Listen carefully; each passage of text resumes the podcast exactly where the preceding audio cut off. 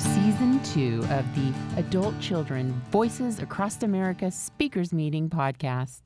You can attend this meeting live on Thursdays at 6 p.m. Pacific Time using the Zoom ID 848 5208 0640, password 061120. For more information about adult children of alcoholics and dysfunctional families, visit adultchildren.org. The following share from Carolyn was recorded on April 6th, 2023. Well, um, when I rejoined this meeting this year, I thought I'd really be a lot better if I could share without crying. And then I went to another meeting, and the person who was sharing was talking through tears. So I thought I didn't have to wait. um, what it was like before going to uh, Al Anon first and then two years later ACOA was I didn't know my story. I didn't have a voice. I couldn't, I could talk, but not, I couldn't talk really. I, the programs have given me a voice. And when I started being able to share in uh, the programs, it, it really freed me um, what happened uh, before I went to the 12 step programs, I, um, at the end of my 20, marriage in my 20s to a drug addict, I uh, lost my job, I lost my home, you know, hit a hit a very codependent bottom. And um, then again, um, but I picked myself up and became a workaholic just to be able to live by myself. I didn't know what uh, had happened or what, you know, maybe I thought if I didn't repeat the pattern of marrying an alcoholic, that that was the solution. But it's not. It's about me. It's about what happened to me and how I was living life and coping and surviving using those survival skills. And so when i came to uh, acoa i thought wow that is almost too much um, to look at. You know it's just too painful to really see. So my topic for my speaking is step one I'm borrowing it from um, uh, some literature outside Al Anon, but it's uh, still uh, ACOA, and it's step one. We admit it and then stop. A lot of times I've heard people say step two, you know, they'll say it like come, come to, come to believe. But I'd never thought about step one is we admit it. Wow, what I've had to admit to the last 12 months is just, you know, overwhelming. Um, and admitting uh, what happened to me, what I didn't get from infancy, um, what my parents were like, what happened. Um, I was my have to tell you, my mother passed away at 92 uh, nine days ago on a Sunday. Um, and with pandemic, I had to sit with it a lot of things and just look at uh, what had happened. And there were people in my life who wouldn't let me um, gloss over her affect uh, her behavior and she wouldn't let me gloss over it because even after she admitted um right after i was born she was like the it would be like the monkey with the wire mother you know?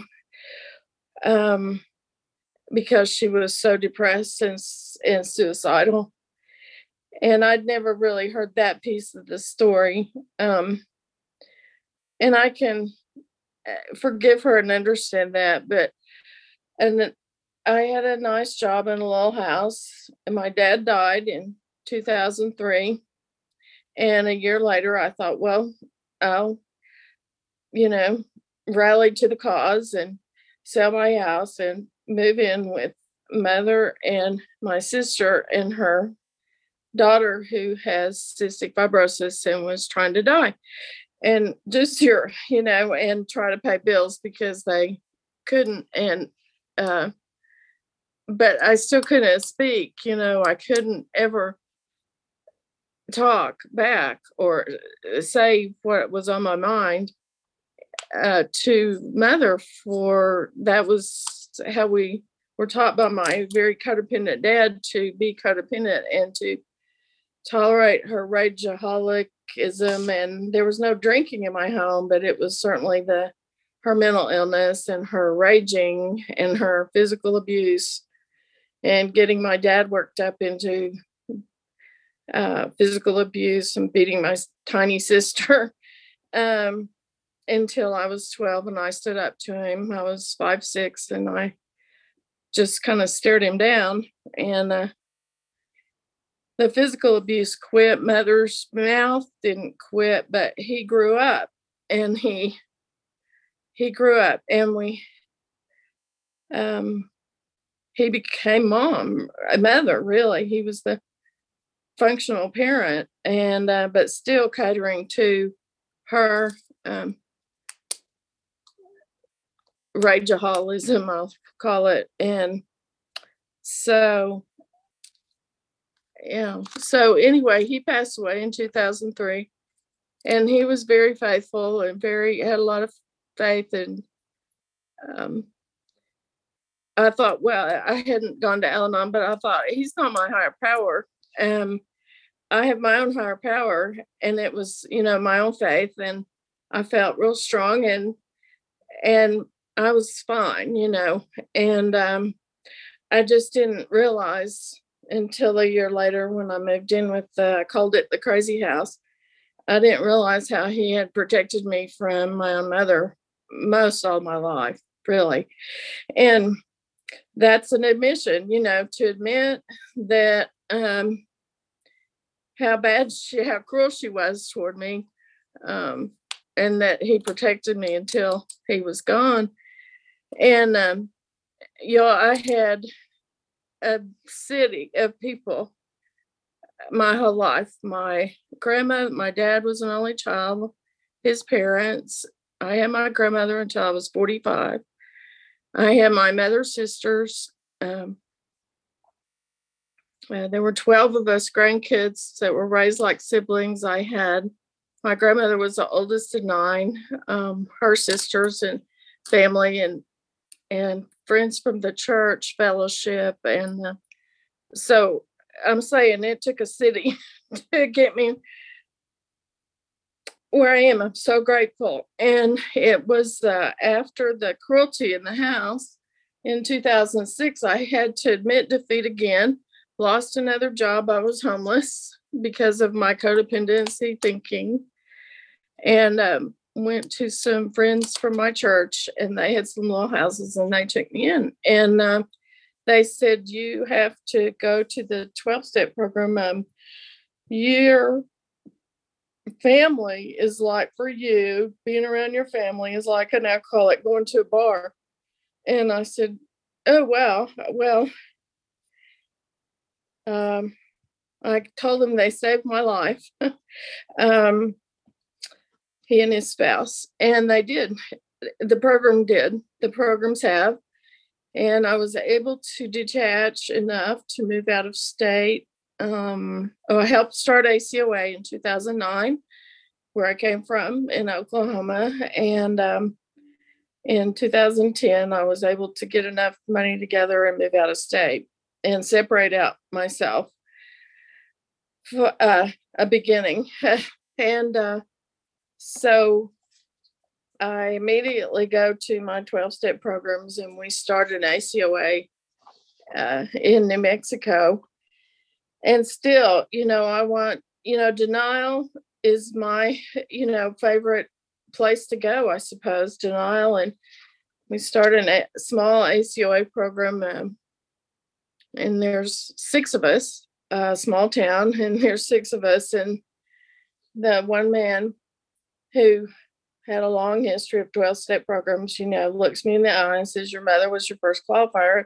You know, I want to go to denial so bad, but in the, you know, during pandemic, I just couldn't anymore keep that in denial. And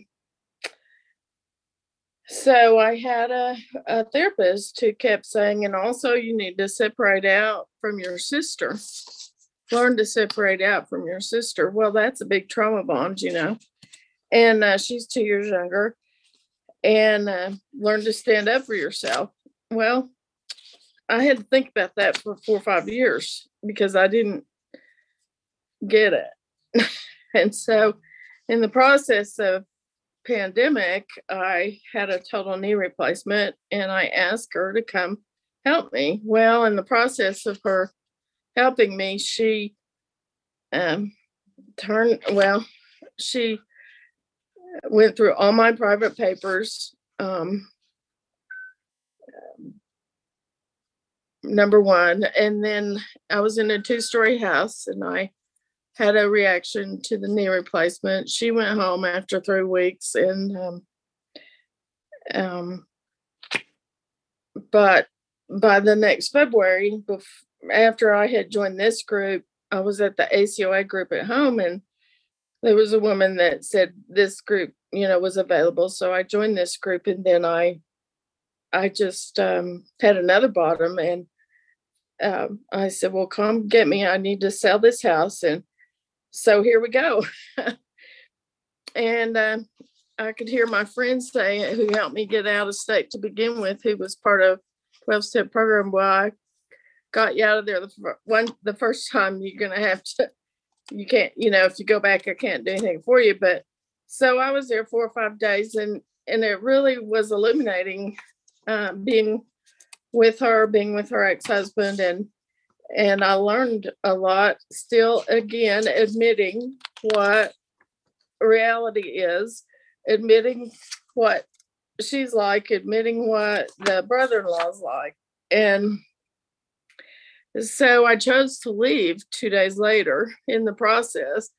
Um, of course, she wanted to control me, and um, I had a contract on the house and a big check coming and um, so I came to uh, Colorado and um, with the orthopedic problem I knew I had from the knee replacement and I s- closed on the house. I sent her a picture.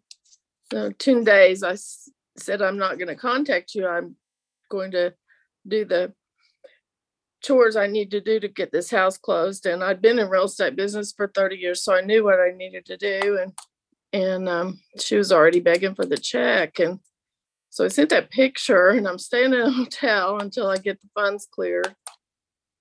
All the while, it's my first sponsor friend in Oklahoma texting me, emailing at my side. I said it got so crazy.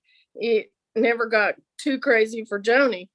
And she was there the whole time. I mean, she helped me so much. And then I looked down and my brother-in-law and an ambulance, a Denver ambulance outside my hotel window for um seven days. So um that was stalking. Uh, they had stolen a lot of things from my house around Santa Fe. They had called my therapist and left threatening messages. They called my power of attorney uh, friend, who's been a family friend since the 70s, threatened her. Uh, those are facts that other people verify. You know, I took pictures of the cars, and it, it was such a violent, uh, abusive thing that it just taken me in nine months to be able to admit it. And it's taken me that long to not cry about it and um, just say it happened, how it happened. And um, they advised to separate out from my sister and stand up for myself. I'll, I don't know that I'll ever be able to talk to her again. Um, so I had bet so they had stolen my stuff. And so I, about four months after I was here in August, uh, I texted some friends of hers, a friend of hers, and and then one of our cousins could see uh, I ne- needed help, and so he volunteered to bring me my stuff. And so I'm living in an independent living for seniors, and I have a little dog I have to take out four times a day. I have a limp, and I, you know, you just can't hide from these people, and there's no shadow of my family, no shadow of the drama of them. It's just me. It is me here with these new friends, and and they have been so kind to we to me, and it just felt real freeing that it was just me and no shadow. No, even the long shadow into New Mexico was there with the uh, sister smearing and and slander. And um, Carolyn, it's 15 minutes, Michelle said. okay, and so anyway, it it's been a quite a journey the last year admitting um, what really happened, admitting that uh, what she did really did happen, and um, and then I was able to rejoin you all and know that um, the 12 step programs here in my community are wonderful. And to know that this was really my first dream to be here. Uh, I'd just forgotten about it. And that um, the miracles of the program, what happened, and the hope that I've been able to heal here. And and it's just been so wonderful that the program has been such a blessing to me and the people. Uh, I have a, another meeting I go to, and and those ladies have called to check on me. And Dottie invited me back to be on the team, and and uh, so I will tell you that one last thing that uh, has been the hardest thing I've ever done. It's like every day using the muscle of uh, faith and the step 11 every single day, every hour, sometimes, especially at first. And, um, but worth it. And I'm just so glad to be here. I'm just glad you all are here and uh, witness to our stories. Um, I bought a stuffed dog I don't like to spend money. and I bought this stuffed dog for Bear, but it was really for me. And it had a little beating heart. And when I was in that hotel, I was listening to Al Anon nonstop. And I had my, and I named him Phoebe and uh, for Phoebe. And because I knew y'all would be there when I got ready to come back. And, um, and Joni's still with me. She's I got a card from her today for Easter, and you know they say, "Well, we will love you until you can love yourself," and maybe that takes 17 years. About it, that happens. That that can happen. So thank you.